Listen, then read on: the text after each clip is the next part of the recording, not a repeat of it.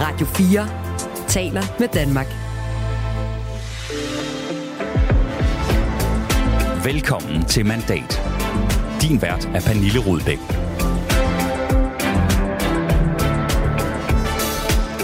Velkommen til en uge i dansk politik, hvor Christiansborg ligger øde hen, og hele den politiske top har pakket kuffert og stråhat og er draget til Bornholm. Så vi er fuldt med dem og sender i dag live fra vores folkemødestudie midt i Allinge på Bornholm. Om lidt så øh, skal vi tale med Folketingets formand Søren Gade. Vi skal have en snak om Folketingssæsonen set fra hans stol, og den, der øh, også ligger foran ham. Men øh, vi skal også lige nå at vende det, der fylder allermest i dansk politik lige nu, hvor sms-sagen igen spøger, og NATO-rygter og magtkampe fortsætter. Velkommen til. Du lytter til Radio 4. Og jeg er her heldigvis ikke helt alene. Benny Damsgaard, du har også øh, fundet vej til vores lille studie her i Allinge. Velkommen til. Tak for det.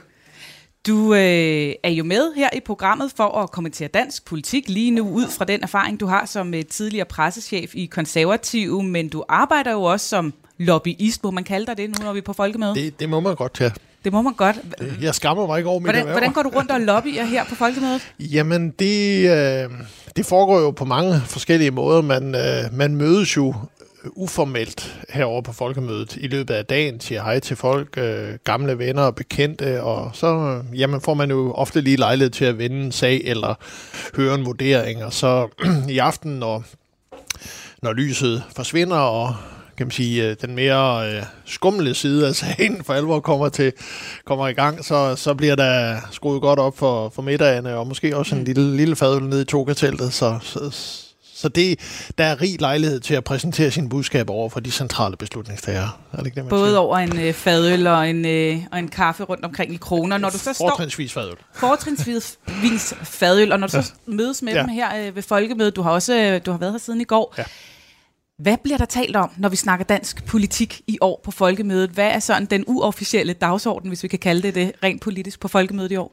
Ikke specielt overraskende, så er det det store tema, det er, øh, skal vi have en ny statsminister her om en, en lille måneds tid, når, øh, når der har været NATO-topmøde i Vilnius. Mm. Det, er, det er det, som, som alle øh, taler om, og, øh, og det er jo kendetegn ved, at der er rigtig mange teorier, men men reelt set meget, meget få, der reelt ved noget. Øh, og så, øh, men, men det, det er jo også, det er også god, god grund for en, nogle gode politiske diskussioner, og ikke mindst øh, spekulationer. Så mm.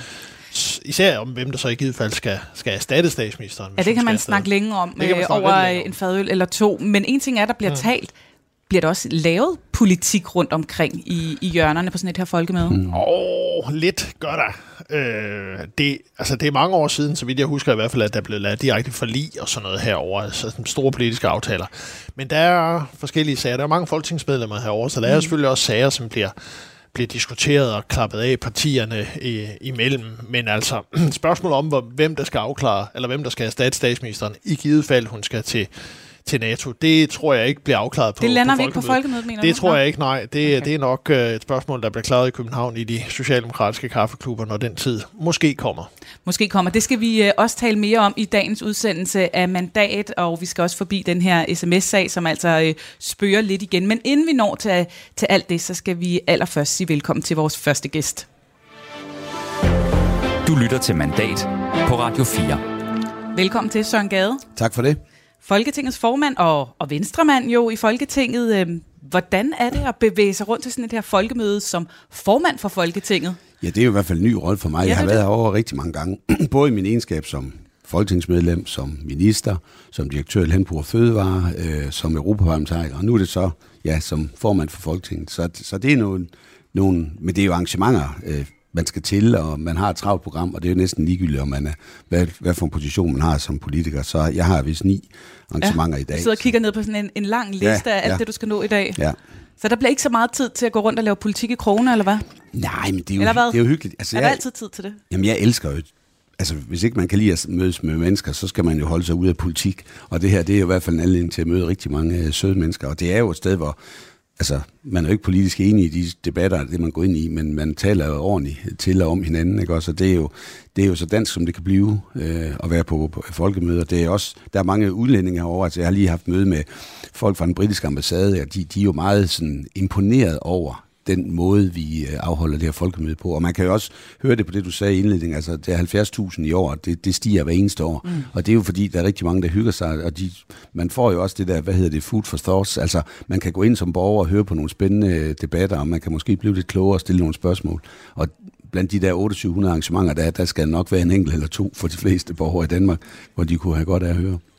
Vi, øh, vi skal ikke tale så meget om folkemødet, selvom der sikkert kunne være nok at tale øh, om. Vi skal tale lidt om den politiske sæson, der er gået, som du for første gang så har oplevet fra den øverste plads i, ja. øh, i Folketinget som formand. Du har siddet der i syv måneder nu, kunne jeg tale mig frem til. Hvad har været sådan den øh, største åbenbaring, du har gjort dig som formand for Folketinget? Ja, det var jo at blive formand for Folketinget. Det stod ikke i mit år, så jeg skulle for 22, at jeg skulle Nej. ende der, og det var jo også med kort aftræk, og det, det er selvfølgelig, øh, det var jeg jo utrolig glad og stolt over, at jeg fik den tillid fra mine 178 kollegaer. Men når det så er sagt, så er man jo også bare, så er der et arbejde, der skal løses, altså man bliver valgt, og så er det jo ikke sådan noget med, at der er sådan en indkøringsperiode. Den arbejde starter jo fra det her øjeblik, du, du bliver valgt. Øh, og så har det været et, et år, som er kendetegnet ved, at øh, regeringsdansen tog lang tid. Øh, der var jo øh, nogle måneder der, hvor, hvor der ikke rigtig skete øh, noget, og det betød jo, at det var sådan et, et rimelig presset program her i foråret, men jo også atypisk på den måde at forstå, at der var færre lovforslag og færre beslutningsforslag, end der normalt ville være på en sæson. Og det gjorde så, at vi jo kunne slutte, som vi jo øh, traditionen god tro gør, altså op til grundlovsdag, at der lukker Folketinget øh, så ned og mødes så igen i første tirsdag mm. i, i oktober. Så hvad vil du især huske den her politiske sæson øh, for, den som vi så netop har, har officielt lukket ned? Jamen, hvad vil jeg huske den for? Altså, at jo det, at det har været atypisk, men jo også, man skal huske, det er jo, nu er der en flertalsregering, og, og det er jo, det har vi jo ikke haft så mange gange før i Danmark. Det kan man sige. Og det, og det betyder jo, at partierne skal ligesom finde deres rolle, altså regeringen skal ligesom finde sin rolle. Man skal nok ikke bruge sit flertal øh, alt for mange gange, fordi så bliver man kaldt uh, magtfuldkommen, og det øver de sig på ikke at gøre. Og oppositionen Krævede skal... det lige lidt, øh, lidt øvelse, før de fandt den balance? Mm, nej, det synes jeg ikke, men, men det er jo klart, det er jo et af de, uh, de punkter, som, uh, hvad hedder det, oppositionen jo hele tiden vil slå mm. på. Og samtidig med det, så, hvad hedder det, uh, så skal oppositionen, både den til højre og den til venstre, skal jo også ligesom indse, at der er altså en flertalsregering. Det betyder, at man kan godt få indflydelse, men man er ikke afhængig af, om nogen de rækker hånden frem. Og, mm. og, det er jo, og der er jo lang tid til næste valg, og man kan sige, at dem, der glæder sig over de her meningsmål, der kan godt skidt fra regeringen, det er jo bare med til at understrege, at der ligger nok ikke valg lige om hjørnet. Det vil sige, der er måske 3-3,5 år til valget. Det er lang tid at sidde og kigge ind i væggen og ingen indflydelse have. Det er jo også det, som øh, rører sig, tror jeg, hos, øh, hos henholdsvis den røde og den blå øh, opposition. Så, så alle skal ligesom finde deres nye roller i, i, mm. i i den konstellation, der nu er i, i Folketinget. Og du har jo også skulle finde de nye øh, rolle, og jeg tænker, når du ser en, din, dit parti træde ind i den her flertalsregering, skulle finde den balance, som du siger, i forhold til, hvornår bruger man sit flertal, hvornår gør man ikke, meningsmålinger, der er dårlige, en, mm. en formand, der bliver syg, men har det været svært for dig ikke at være øh, lige så meget partisoldat og, og kunne hjælpe på den måde, men at skulle sidde lidt mere overordnet som Folketingets formand? Det er klart. Altså det, den rolle, jeg har nu, det gør jo, at jeg kan jo ikke bare øh, tjekke ind og tage talerstolen og fortælle, at det, jeg lige har hørt, det synes jeg var det dummeste, jeg nogensinde har hørt. Nu er jeg jo en form for tillidsmand for mine 178 kollegaer. Mm. Det betyder jo ikke, at jeg lægger bånd på mig selv internt i partiet. Altså, jeg er med til alle gruppemøder, jeg siger selvfølgelig, hvad jeg mener. Jeg kommer ud i landet, taler med, med venstrefolk. Men rollen sådan i det offentlige rum det er noget andet. Altså, jeg er jo ikke, sådan, hvis ikke en meningsmaskine, men jeg har jo skrevet klummer hver uge i aviser, og jeg har øh, gået i øh, debatter forhåbentlig på en, en ordentlig og super måde, men jeg er jo vant til at være politiker, hvor man ligesom øh, har et standpunkt og forsvarer det. Mm. Og, og det, det er en anden rolle, jeg har. Altså, jeg skal være sådan mere... Øh, morfaragtig, eller misforstå mig ikke, men altså med mere sådan fagnende. fagnende, end man måske normalt vil være som øh, politiker. Og, og det, det, tog da, det skulle jeg da øve mig lidt på. Hvornår ja. har du især skulle lægge bånd på dig selv i forhold til ikke bare at sige din mening udadtil?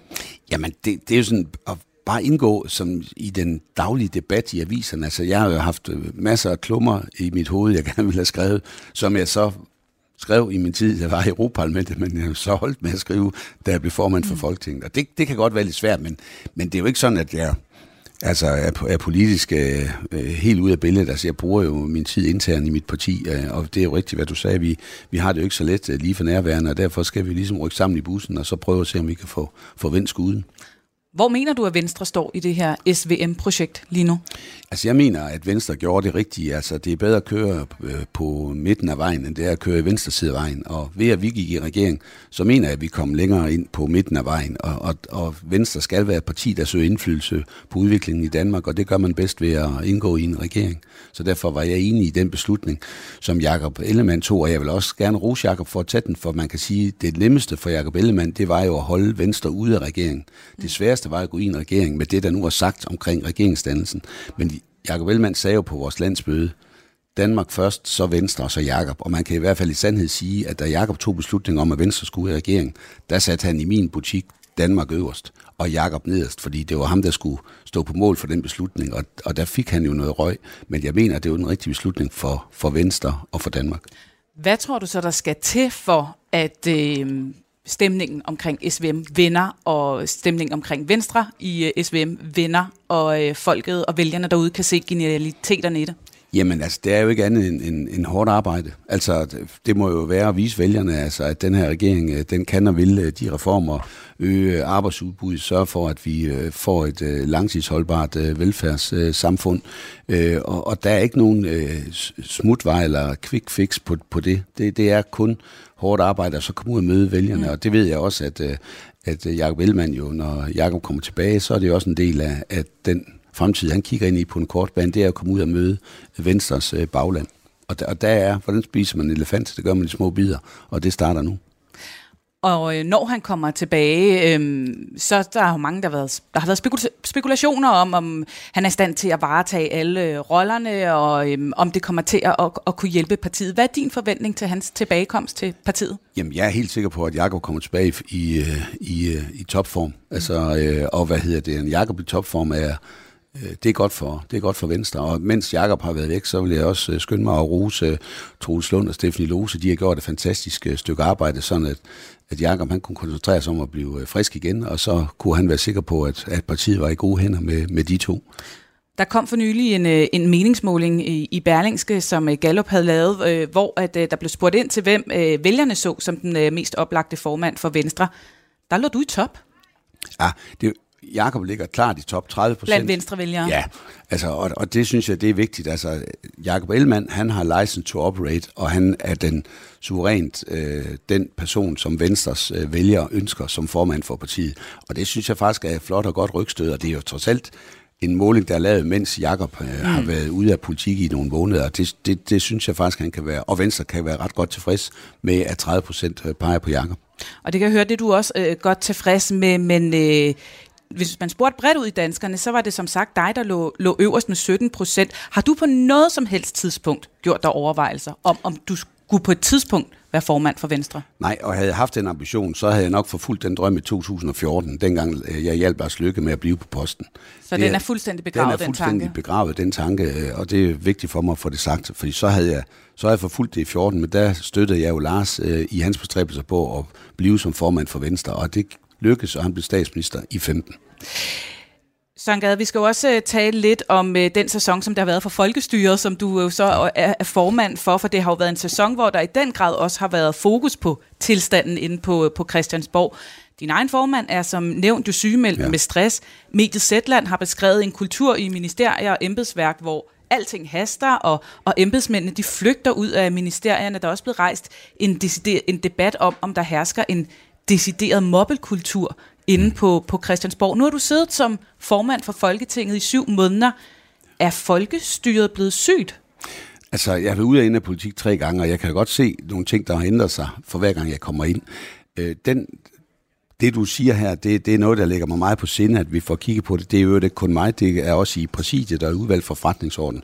Og vi arbejder faktisk med at, at ændre ændre nogle ting. Jeg har haft øh, også øh, i, i forhold til regeringen har jeg sagt, at, at øh, de papirer, der skal behandles og bruges om tirsdagen i Folketingssalen, de skal altså tilgå øh, politikerne mindst en uge før.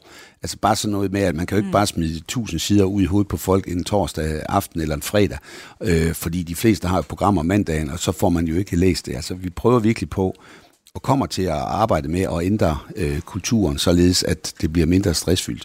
Så har jeg også øh, i præsidiet, vi er, og med gruppeformænd, har vi haft øh, nogle møder, hvor vi øh, følger op på det arbejde, som Henrik Dam han øh, startede, øh, da han var formand for Folketinget. Og det er simpelthen, hvad kan vi gøre for at ændre strukturerne, arbejdsstrukturerne i Folketinget, så det opleves mindre stressfyldt. Og jeg har, har, møder med, har haft møder med de fleste af alle de nyvalgte.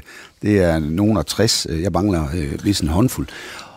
Og der lytter jeg til, hvordan de oplever deres første måneder på Christiansborg. Mm. Og det er faktisk ens lydende. Altså det her med, at vi har et, et setup i Folketinget, som gør, at du som nyvalgt folketingsmedlem, så kan du få 5, 6, 7 udvalg, du sidder i. Og udvalgsmøderne ligger oven i hinanden.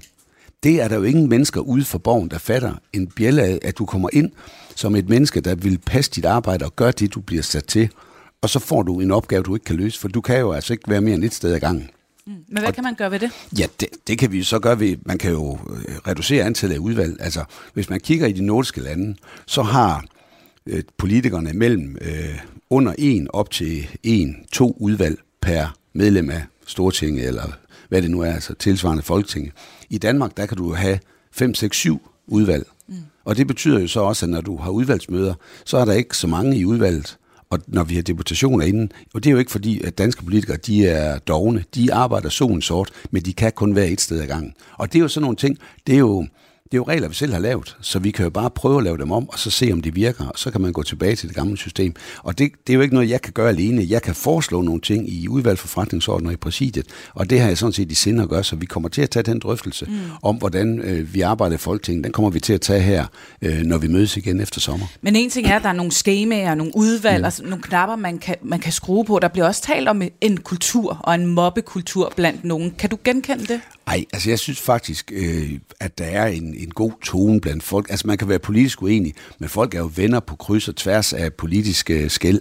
Øh, og, og det her med, at man øh, fremsætter beslutningsforslag som opposition, det er jo ikke for at drille nogen, det er jo fordi, man skal jo ligesom vise, hvad er det, jeg vil som, hvis jeg var konservativ, eller hvad jeg er så fra SF, så kan man jo lave beslutningsforslag, og så kan man jo sige, det her det er noget, vi vil. Hvis vi får regeringsmagten, så tager vi det her beslutningsforslag, det gør vi til lov. Det var sådan, Anders Fogh gjorde det, inden han blev øh, statsminister i 2001. Der havde alle hans ordfører, de havde et antal beslutningsforslag, de havde været i folketingssalen og fået stemt ned.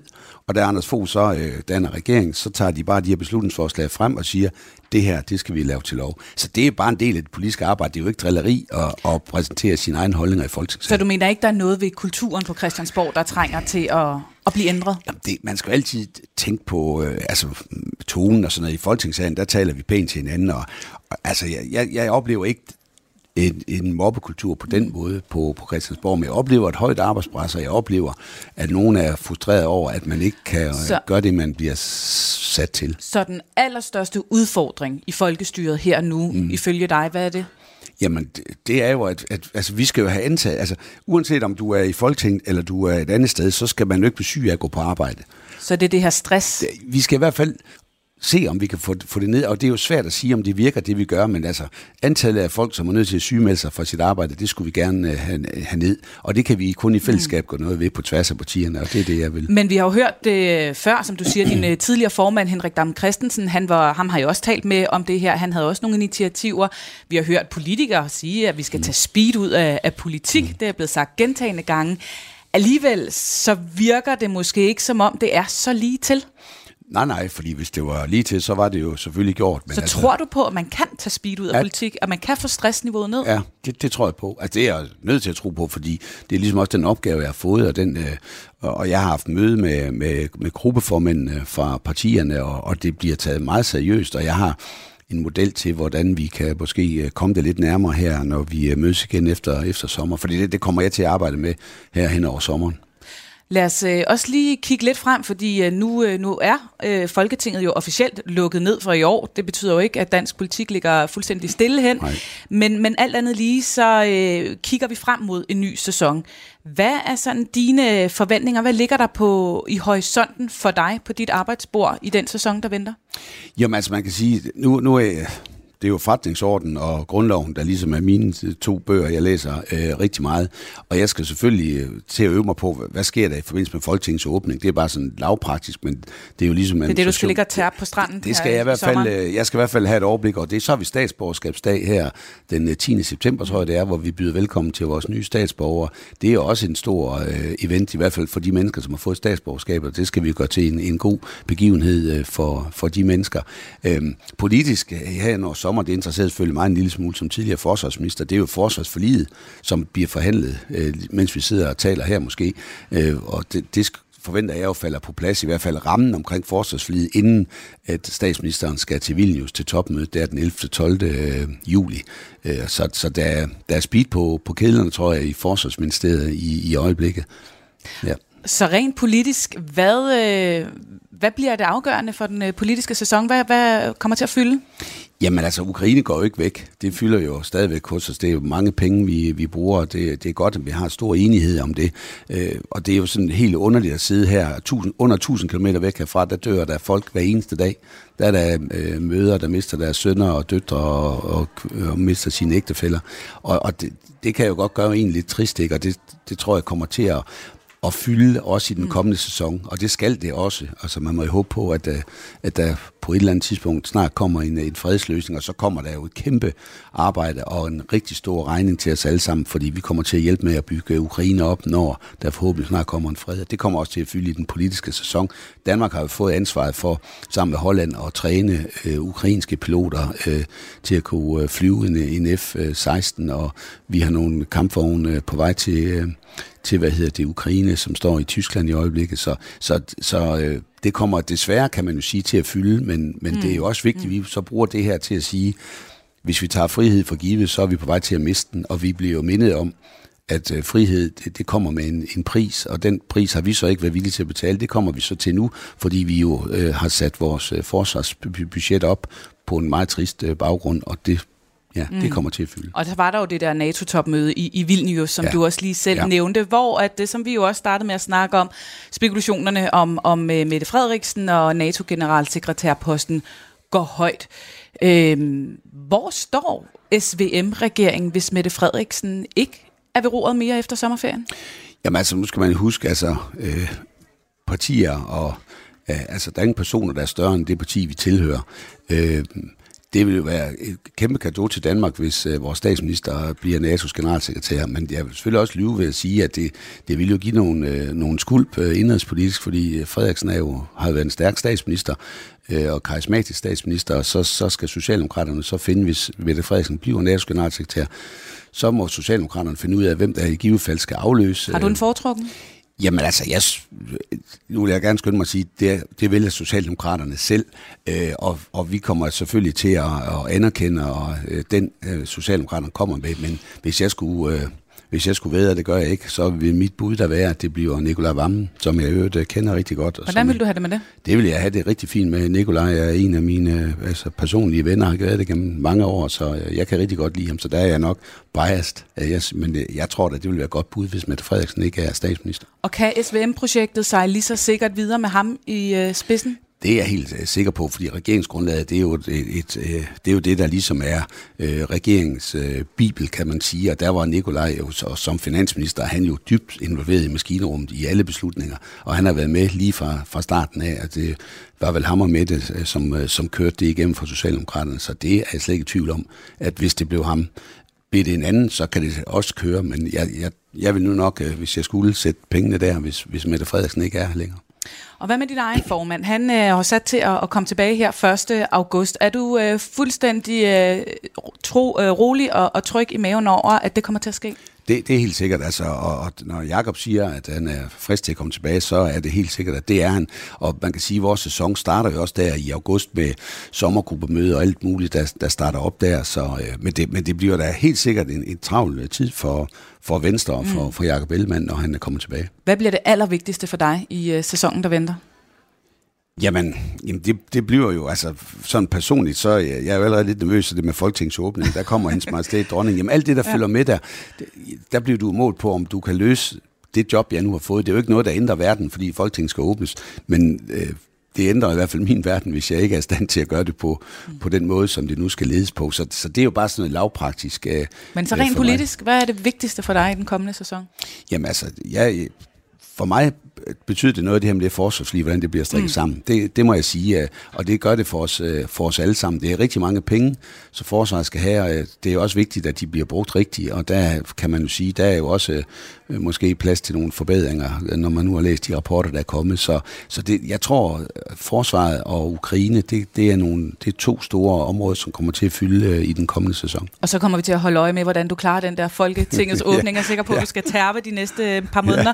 Tusind tak for øh, besøget. Du må videre ud på, på Folkemødet, Søren Gade. Tak, tak skal du have. Rigtig, Rigtig godt. Godt, yes. godt folkemøde til dig. Og til dig også. Tak. tak skal du have.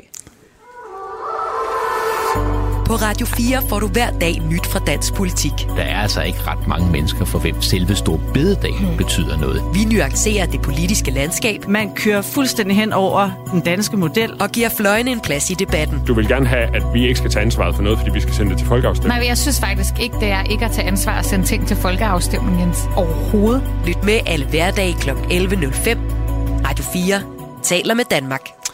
Ja, med øh, Søren Gade på vej videre ud i folkemødet, så har vi øh, fået besøg af endnu en gæst her i øh, Mandat. Velkommen til dig, Jakob Brun. Tak for det tidligere politisk rådgiver i Venstre, nu selvstændig. Øhm, vi skal bruge den næste knap halve time på at vende de helt store sager i dansk politik lige nu, sammen med ja, dig og Benny Damsgaard, som også stadig er her.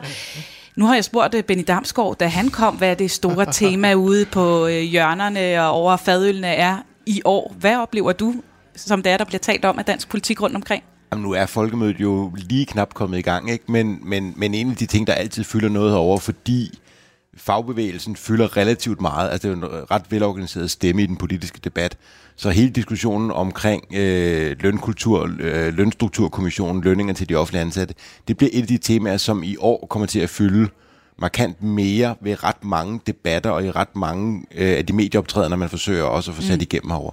Så det, det er sådan et tema, som i år fylder væsentligt mere, end de har gjort nogle af de andre år. Men det er jo ikke det, man taler om over fadøllen, vel? Der taler man om, øh, om det, du også lige spurgte Søren Gade til, hvor jeg må sige, jeg synes, han gik, han gik længere, end jeg havde troet faktisk. Ja, hvad du Men der taler man om, der taler man om, øh, om alle de der spekulationer med Mette Frederiksen og med NATO, og hvad kan det betyde? Øh, man taler også om Jacob Ellemann, så, så der, er det, der er det lidt mere den der politiske, ja. politiske, det politiske sladder, som, som fylder noget på, ud på de senere timer. Ja. Hvad mener du med, at han gik længere? Jamen, jeg var faktisk lidt overrasket over, at Søren Gade, med, med trods alt den enormt prominente rolle, han har, både i Venstre og i dansk politik, at han gik så relativt langt i forhold til øh, både at tale om scenariet, hvor Mette Frederiksen kunne være på vej ud, og egentlig også så tydeligt at pege på Nikolaj Vammen det overrasker mig en lille smule, at, øh, at, at det gør det ikke, fordi Søren, han er jo, altså, han tør også godt sige sine meninger, ja, det er også derfor, han er, han er, han er sjov for, for dig og kollegaerne at tale med, ikke? Men, men at han går så relativt langt i forhold til tydeligt at melde sig ind og sige, hvis der skal være nogen, så skal det være Nikolaj Vammen. Det er ikke lige det, vi skal... Jo, det skal vi også tale om, men, øh, men inden vi når dertil, så skal vi øh, tale om en anden sag, som øh, de fleste nok anså for glemt og borte, men som altså pludselig spørger lidt igen. Du lytter til Mandat på Radio 4. For det er altså ikke øh, kun til folkemødet på Bornholm, at politikerne de øh, valgfarter til. Der har også været travlt med at besøge de danske nu tomme minkfarme, hvis man kigger lidt på øh, de sociale medier.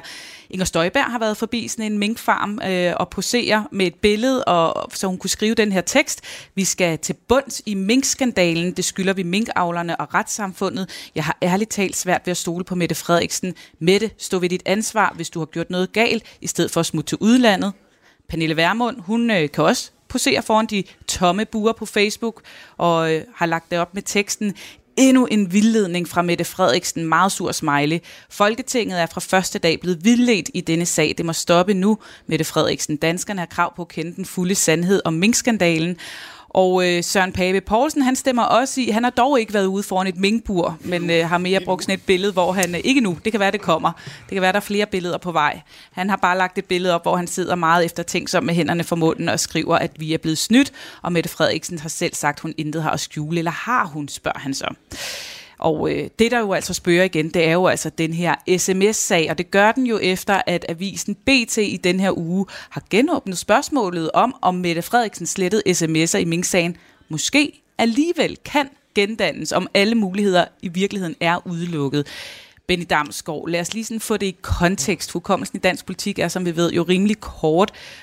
Hvor alvorlig var den her sms-sag egentlig for Mette Frederiksen, da den rullede for et års tid siden? Den var meget alvorlig. Det var, øh, det, var det, som for alvor begyndte at og erodere statsministerens troværdighed og, og stille spørgsmål, sådan et grundlæggende spørgsmålstegn ved, ved, ved regeringens regeringsførelse. Så det var en, en, en meget, meget alvorlig sag, også fordi den var så håndgribelig for vælgerne at forstå. Altså, hvis, hvorfor sletter hun sine sms'er, hvis hun ikke har noget, mm. øh, hun skjule, og så videre, og så videre. Så det er, det er sådan en, øh, for oppositionen var det virkelig et, et godt sted at sætte ind, og for regeringen var det et, et, et stort problem, øh, fordi at det var en, en altså det var meget svært at komme med en god forklaring på, hvorfor lige netop de centrale personer i, i Mink-sagen havde sat deres telefon til autoslætning af sms'er. Mm. Også selvom Center for Cybersikkerhed har anbefalet det. Lad os lige rise op, hvad det er, BT har, har fundet ud af. At via en agtindsigt, så har avisen fundet ud af, at der er dokumentation for, at Forsvarets efterretningstjeneste til synlædende ikke er blevet anmodet om at hjælpe med at genskabe de her sms'er. Øhm, og derudover så har Forsvarets efterretningstjeneste i øh, nogle notater gjort opmærksom på, at øh, der slet ikke var lovhjemmel til, at man kunne gøre forsøget i Forsvarets efterretningstjeneste. Frederik Våge, som er professor i forfatnings- og forvaltningsret ved Syddansk Universitet, siger sådan her om sagen. Altså, man kan jo ikke sige andet om Mink-sagen, end at, end at den bliver ved med at overraske. Øh, det, det, det er, man må sige jo, øh, sådan med hensyn til de sms'er, at det, det, det var et ret klart indtryk, man fik øhm, øh, øh, på det tidspunkt, øh, hvor, hvor øh, man ligesom opgav øh, og at få genskabt sms'erne, få dem givet til, til Mink-kommissionen, så, så, så, så, var det en klar opfattelse man sige, i befolkningen og eller også i Folketinget, at det ikke var muligt at genskabe sms'erne. Så det vil sige, det er der endnu en, endnu en øh, overraskelse i, i en serie af overraskelser i den her sag. Og nu er der så otte partier på Christiansborg, som øh, synes, at man skulle til at give Forsvarets efterretningstjeneste den her lovhjemmel til, at de kan gøre forsøget for at, at genskabe Mette Frederiksens slettede beskeder fra, øh, fra Mink-sagen. Og Frederik Våge, han vil ikke afvise, at Mink-kommissionen, som jo ellers kom med sin beretning under meget højspændt drama sidste sommer, kun skulle gennedsættes altså nu må man jo lige se, om de her sms'er de kan genskabes, og øh, hvis det er muligt at gøre det, øh, så øh, står vi lidt i en situation, som, som kan sammenlignes med, med situationen i Tibet-sagen, hvor men jo havde, var, hvor Tibet-kommissionen var kommet med en, rapport, havde, havde lukket hele, øh, hele sagen, og så viste det sig, at der var en lang række e-mails i Udenrigsministeriets system, som kunne genskabes, og som man kunne få adgang til. Og der førte det til en genoptagelse af, af, af kommissionens øh, arbejde når man simpelthen øh, øh, altså af hensyn til øh, øh, gennemsigtighed og, og, og respekt for øh, Mink-kommissionens arbejde og for det øh, øh, øhm, øh, kan vi sige, opgør, der har været med, med hele Mink-sagen, en meget alvorlig, alvorlig sag, så må det være nødvendigt, at man på en eller anden måde øhm, øh, øh, tager, tager højde for, om de her kan have en betydning. Og hvis det kan det, så er det jo muligt, at man kan nedsætte øh, Mink-kommissionen igen, og så kan de kigge på sms'erne og sige, om det fører til nogle ændringer i deres, øh, i, i deres vurdering. Damsgaard, øh, du, øh, du øh, stussede lidt over noget af det her. ja, jeg tror, det er det, man kan kalde en juridisk vurdering, ikke en politisk vurdering. Fordi hvis der er noget, der er helt sikkert, så er det, at min kommission bliver ikke nedsat igen. Okay. Det er der ikke opbakning af et flertal, for et flertal i Folketinget. Jeg ved ikke, hvordan du ser på det, Jacob. Men, jo, men jeg er helt enig, og, og den her sag, det er jo fint journalistisk arbejde, og det er meget sjovt gravet frem, og vi synes alle sammen, det er, en, det, er, det, er, det er, altså det er oprigtigt talt en fin historie. Det er godt lavet, det er, det, det er godt fundet, men det kommer ikke til at gøre en snus forskel. Nej. Hvorfor ikke? Det kommer ikke til at gøre nogen som helst forskel. For hvem? Fordi, fordi det her, det handler om politik. Ja. Og den sag, den er lukket for længe siden. Og i politik er det jo sådan, du, hvis du har et stort problem, nogle gange kan det være en fordel bare at sparke dåsen et halvt eller et helt eller tre kvart år ned ad banen, og så går, går gassen på en eller anden måde af ballonen, så mister det ligesom sit momentum. Det mister det flertal, der kunne have været med til at påvirke det, og vi har haft det folketingsvalg, som i øvrigt Mette Frederiksen fik øh, altså øh, personligt og på sit partis vegne et rigtig fint valg. Øh, hun er statsminister, hun har endda et flertal bag sig den her sag, den er død og lukket, og der kommer ikke til at ske mere. Men det er der så otte partier i Folketinget, som ikke synes, den er. Vi har også to ministre nu, øh, Peter øh, Hummelgaard og øh, Troels Lund Poulsen, som er blevet indkaldt i samråd af nogle partier i den her sag. Det kan godt være, du synes, den er død, men der er der i hvert fald nogle partier på Christiansborg, der prøver at pusse liv i den igen. Jamen selvfølgelig er der det, og det er helt efter bogen, og det skal oppositionen gøre. Altså det er, det er hele oppositionens rolle, det er hver eneste gang, der er en åbning, de kan prøve at presse den, den, den nuværende altså statsminister eller nogle af hendes ministre med, så gør de selvfølgelig det. Den her sag kommer ikke til at, at blive genåbnet, og de her samråd kommer til at blive afviklet. Der kommer til at blive noget mediedækning, men det er lige så forudsigeligt som ammen i kirken, at det ikke kommer til at gøre en real politisk forskel. Det betyder ikke, at det ikke er ubelejligt for Venstre især. Altså fordi, altså helt ærligt, Venstre har jo fået en masse knups på grund af den måde, de har endt med at holde hånden under Mette Frederiksen, på trods af, at de jo sagde det stik modsatte. Og alle havde, alle havde en sikker overbevisning om, at hvis Venstre fik noget skulle have sagt, så skulle den her sag genopleves, og Mette Frederiksen skulle stille til ansvar. Så, så lad os tage fat i Venstre lige om lidt, men bare lige inden vi gør det. Altså Mette Frederiksen og alle hendes drømme om NATO, og kan de nu blive plettet, og kan det her komme til at spøge igen? Hun ligger ikke vågen om natten over det her. Nej, hun er helt kælderkold. Der skal meget, meget mere til end det her. ja. Og med god grund, mener du ja, ja, også. helt bestemt. Men lad os tage fat i Venstre, øh, fordi der er jo sket meget siden øh, den her øh, sag kørte sidste gang. Der var Venstre i meget kritisk opposition, og mente jo, man skulle fuldstændig øh, til bunds i, hvad der var op og ned i den her sms-sag. Nu står de lidt et andet sted som en, en del af den her flertalsregering. Øhm, men spørgsmålet er, hvordan baglandet øh, vil synes om, at man øh, nu ikke længere vil til bunds i den her sag. Vores kolleger på øh, Radio 4 Morgen har talt med Anders G. Christensen, som er regionsrådsmedlem i Region Midt, og han, med, han ved godt, hvad han, øh, han tør godt sige, hvad han mener, hvis Venstre øh, ikke går med til at øh, skabe den her lovhjemmel, så man kan se om... Øh, øh, Forsvars efterretningstjeneste vil kunne genskabe sms'erne? Jamen, det må jeg jo sige, det, øh, det synes jeg, det er trist. Altså, øh, vi, er, øh, vi er vendt øh, meget på en tallerken i, i forhold til hele, øh, til hele Mink-sagen. Øh, så, så det synes jeg selvfølgelig er, vil være umådeligt trist, men lad os nu se ad. Øh, øh, det kan godt være, at der ikke er kommet nogen kommentarer endnu, men, men lad os nu se ad, øh, om, om der ikke øh, kommer nogen øh, fornuftige kommentarer, når, når man nu lige har fået sig sat ind i sagen. Og vores kolleger spørger også, om han har haft fat i uh, Troels Lund Poulsen og lavet ham vide, uh, hvad han egentlig synes. Til det svarer han sådan her. Jamen, jeg tror udmærket, at, øh, at Troels og Venstres ledelse kender uh, de holdninger, der er i, uh, i Venstres bagland til, uh, til hele Mink-sagen. Så, så, så det tror jeg, det er uh, Troels og uh, Lund Poulsen og, og, og Venstres ledelse udmærket bekendt med, hvad, hvad, hvad holdningerne er i, i Venstres bagland. Kan baglandet presse regering, eller partitoppen på, på det her spørgsmål, Ben Damsgaard? Ja, altså de kan jo godt øh, udtrykke deres utilfredshed øh, over, at der ikke sker noget i sagen. Men det, det er også der, den stopper. Fordi, altså, som, som Jacob siger, og, eller har sagt, så, så kommer der ikke til at ske noget. Der er, vil ikke være et flertal i Folketinget for at nedsætte øh, Mink-kommissionen, eller for at øh, gøre yderligere, øh, kan man sige, øh, lovgivningsmæssige initiativer i, i, i den her retning. Man skal også huske på, rent juridisk, så en af årsagerne til, at Forsvarets efterretningstjenester og Center for Cybersikkerhed ikke har har jo lovhjemmel til at kigge på de her ting i dag og gå ind og undersøge de her sager, det er også, at de må ikke, kan man sige, overvåge danske statsborgere. Altså øh, folk her hjemme, det, det, det har man politiets efterretningstjeneste til med de begrænsninger, der nu ligger i det. Altså Forsvarets efterretningstjeneste og Center for Cybersikkerhed osv., de øh, agerer offensivt ud af landet, altså spionerer mod vores fjender ude i verden. Øh, de, de spionerer ikke mod danskerne.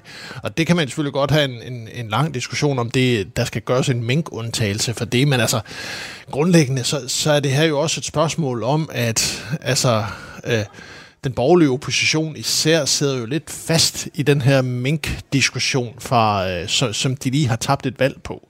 Altså, det er, det er et fint tema til at, kan man sige, at, at opbildne baglandet til. Mm, og det er også det, man gør med, øh, hvad nogen hedder, Inger Støjberg og Pernille Vermund og, Pernille Vermund og Pape og så videre, giver den fuld gas, så det er noget, baglandet godt kan lide, for de kan virkelig ikke lide Mette Frederiksen i forhold til den her sag specifikt. Men det er jo ikke noget, der trækker flere vælgere bredt til. Altså, øh, som, som du også sagde, altså, statsministeren fik et historisk godt valg på trods af Mink-sagen der var et, et markant flertal bag hende. Så, så altså, så det er derfor, at, at det er en... Øh, altså, der kommer ikke til at ske noget. Der kommer en masse turbulenser. Den er irriterende, især for Venstre. Men der kommer ikke til at ske ret meget mere end det. Men Jakob Brun, det har jo været et ømtåligt emne langt ind i Venstre, øh, og alle de kameler, man har måttet sluge i lige præcis Mink og sms-sagen i forhold til at gå i den her brede regering. Nu bliver alle mindet om det igen? Ja, og derfor er det da selvfølgelig også, altså det der, det der havde været bedre og mindre irriterende, hvis, hvis sagen ikke havde været der, hvis den historie ikke var skrevet. Selvfølgelig havde det det, fordi så havde man sparet nogle samråd og nogle visforsider. Men, men ligesom Anders G. Christensen, som han, han er jo et af de der mennesker i Venstres bagland. Alle partier har sådan nogle... Benny Damsgaard, jeg sad og grinede lidt til hinanden, da der kom den der stemme fra baglandet, fordi alle partier har de der to-tre-fire stykker i baglandet. I Venstre har man blandt andet Anders G., man har øh, Jens Nikolaj Vejgaard ude fra oh, Ringkøbing, man har nogle stykker som, som man i partiet og som I journalister også godt ved, dem kan man ringe til, hvis man skal have nogen fra baglandet til at sige noget. Det, det, det så du siger, han repræsenterer anden... ikke hele baglandet? Jo, det gør at han repræsenterer der nogen, men, men, men, og så er han villig til at sige noget til citat, og det gør typisk, at man, man så bliver eksponeret lidt mere. Ikke? Mm. Men, men, men han siger jo, jamen Venstres ledelse ved godt, hvad jeg og baglandet mener, men han ved jo også godt, hvad Venstres ledelse mener om den sag. Og de har synes det var vigtigere at få magt og indflydelse og ministerposter, end det var at grave videre den sag her. Så positionerne bliver jo ikke ændret i det her, og det vil sige, at Truslund Poulsen kommer ikke til at sige, Nå gud, nej, men du er, så stopper jeg som minister, fordi jeg synes, det er vigtigere at få undersøgt den her sag til bunds. Det, det kommer ikke til at ske. Så bare lige for at lukke den her, kan både regeringen og Venstre lykkes med at, at få reddet den af endnu en gang, den her sms-sag? Ja, ja, der kommer ja. til at være et par samråd og et par avisforsider, men, men, men, men, og, det, og det, det bidrager jo ikke til at øge Venstres troværdighed, men der kommer ikke til at ske noget reelt. Beklager, at vi, uh, Ej, vi piller ved din journalistiske integritet, Pernille, men det, gør det, det, det, kommer ikke, uh, det kommer ikke til at ske. Jeg er bare nysgerrig på jeres vurdering, så den er ikke kommet med. du lytter til Radio 4. Så uh, lad os bevæge os videre til den anden helt store politiske historie lige nu, som jo som I også har sagt, jo er den største af dem alle, altså den her spekulation om, om øh, statsministeren øh, snart er fortid i regeringen, om hun er på vej til NATO eller ej. Øh, hvis vi havde sådan et generalsekretærbarometer, så jeg ved ikke, om hvad jeres vurdering er, jamen, det er sådan, måske er faldet lidt de seneste døgn. Der har i hvert fald været øh, nogle overskrifter om, at Biden ifølge altinget i hvert fald endnu ikke har besluttet sig. Polen var måske heller ikke fan af en, en, en dansk kandidat. Vil I sige, det er faldet eller steget, eller er det det samme? Altså min analyse har jo, jeg, jeg beklager, jeg kommer sådan til at sige, du ved, hvad sagde jeg, men min analyse har faktisk fra start været, at uanset om Mette Frederiksen er kandidat, og uanset hvor kvalificeret hun måtte være, så har jeg vurderet det til at være ret usandsynligt, at hun ville blive generalsekretær. Alene fordi, at hun ville være den tredje skandinavisk række. Så, så, så jeg må indrømme personligt, øh, altså jeg tror stadigvæk ikke, hun bliver generalsekretær. Jeg er blevet lidt mere overbevist om, hun faktisk nok reelt er kandidat. Ja. Altså øh, hele det der besøg ved Biden og hele, hele, hele diskussionen omkring det. Så jeg tror sådan set godt, at alle har en fornemmelse af, at hun er kandidat. Men det bliver også tydeligere nu, når man også begynder at kigge rundt, hvad sker der i, i nogle af vores nabolande, nogle af de andre alliancelande, øh, at der er andre, og der er også andre, både kompetente og kvalificerede kandidater, som også har opbakning. Men gør det så noget ved alle de her magtkampe, øh, som der foregår øh, rundt omkring i regeringen, med hvor der bliver snakket om genbekræftelser i Socialdemokratiet, hvor man snakker om efterfølger, øh, hvis at det alligevel, altså barometer peger på, at det slet ikke er så sikkert alligevel? Nej, altså den positionering, der sker både internt i regeringen og også internt i Socialdemokratiet, den, den sker jo ikke forgæves, fordi der, altså, på et eller andet tidspunkt kommer det der til at ske, og, og de her magtstrukturer, som der er internt i regeringer og internt i politiske partier, er jo flydende størrelser, som hele tiden udvikler sig afhængig af, hvorfor en, en, en situation man, man netop står i.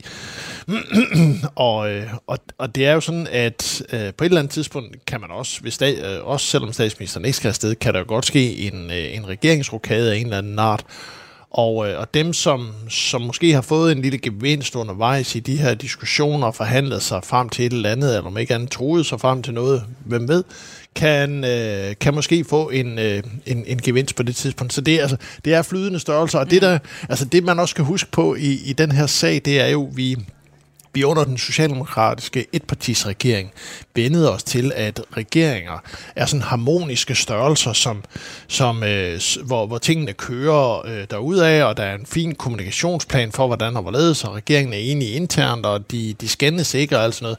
Altså, man skal jo ikke andet tilbage til, til VLAG-regeringen, som du om nogen også kender internt fra, jeg også kender lidt eksternt fra, hvor altså, og For at huske, det, det kan være meget mindre Der var liv og glade dage, og det har det jo historisk stort set altid, når du har flere partiregeringer ja. herhjemme. Så, så altså, det, det her vi har nu, det er i bund og grund mere øh, normen, og, og det vi havde i øh, under den etparti S-regering, det er det usædvanlige. Og, og så kan der jo ske det, fordi Ben er fuldstændig ret i, de der interne positioneringer, der oftest foregår under overfladen, og så nogle gange bobler det op, så vi andre også kan se det udefra, de, de kan jo både betyde, at der er nogen, der har brugt det her, den her lejlighed til at blive positioneret stærkere, men det kan altså også betyde, at hvis Mette Frederiksen hun bliver siddende, og hun også er statsminister og formand for Socialdemokratiet, når den nye sæson starter, og, og alting ligesom skal tilbage til sædvanligt, så kan det også betyde, at der er nogen af dem i hendes gruppe, som hun føler har opført sig alt for opportunistisk, som har forsøgt at bruge hvad hun synes er en upassende lejlighed til at positionere sig. Mm. Der kan også være nogle af dem, som er skrevet i bogen, og som så lige pludselig bliver sat et halvt eller et helt trin tilbage i en ellers lovende politisk karriere.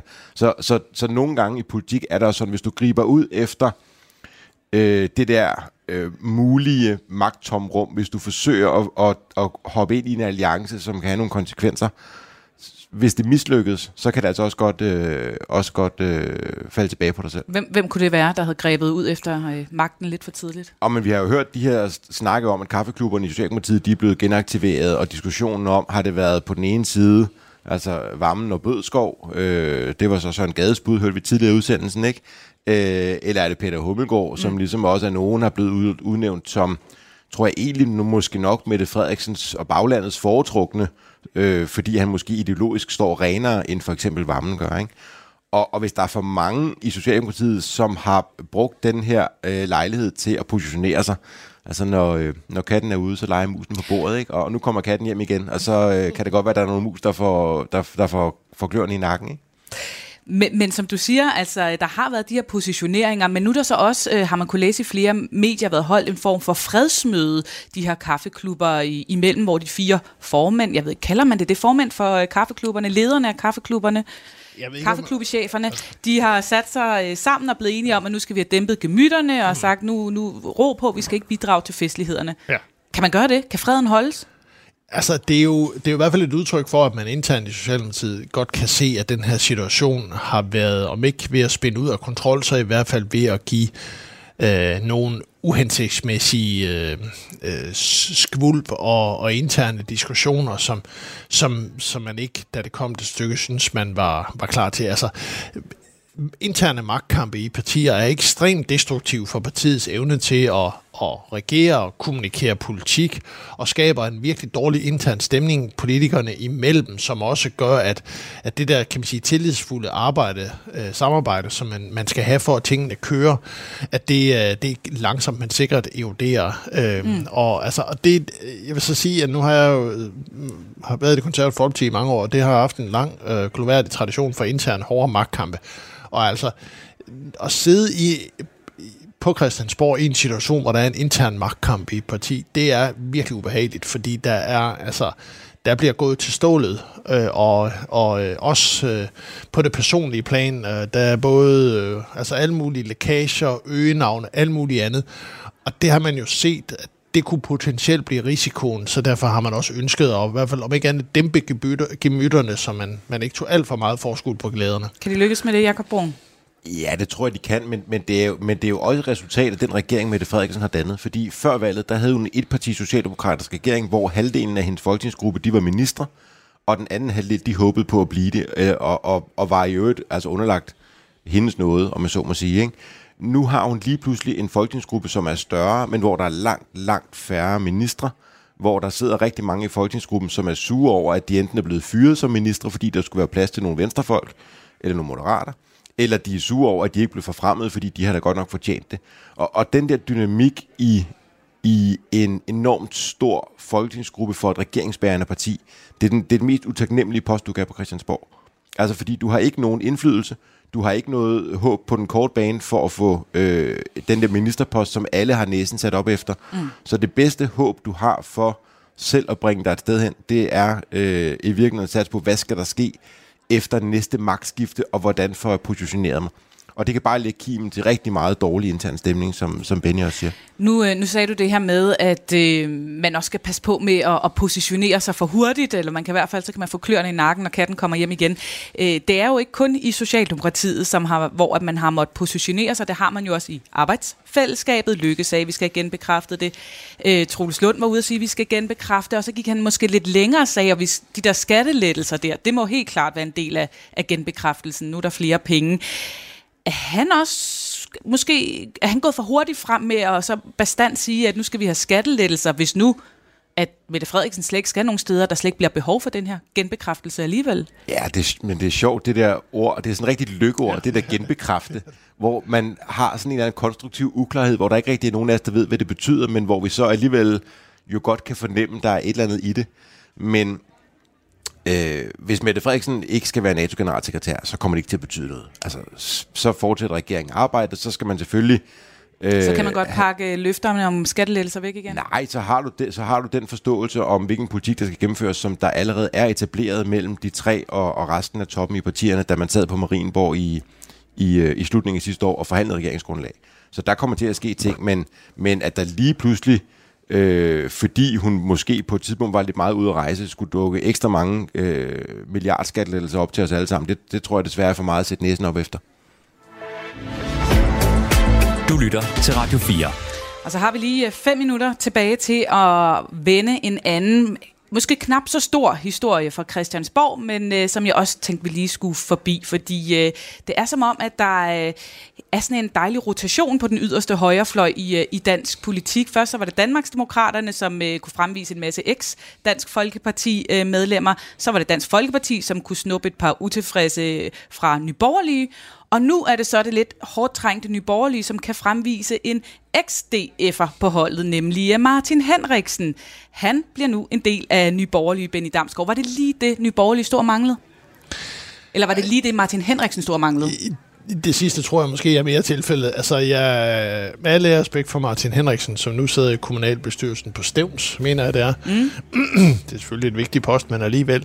Det er nok ikke det, der kommer til at, at vende øh, Nye Borgerliges øh, ganske øh, betydelige udfordringer. Altså, det store problem for Nye Borgerlige, det er jo, eller den store usikkerhed, øh, for Nye Borgerlige, det er jo, hvornår Lars Bøje, den tidligere meget kortvarige formand, stifter sit eget nye parti, og hvilke indhug det kommer til at gøre i Nye Borgerliges øh, vælgere. Det, øh, det er det, der kommer til at kan man sige, make it or break it for, for, for det parti. Det er, ikke, det er ikke Martin Henriksen, som, som kommer som den ja, som ridderen på den hvide hest og, og redder det projekt. Det tror jeg ikke, man kan.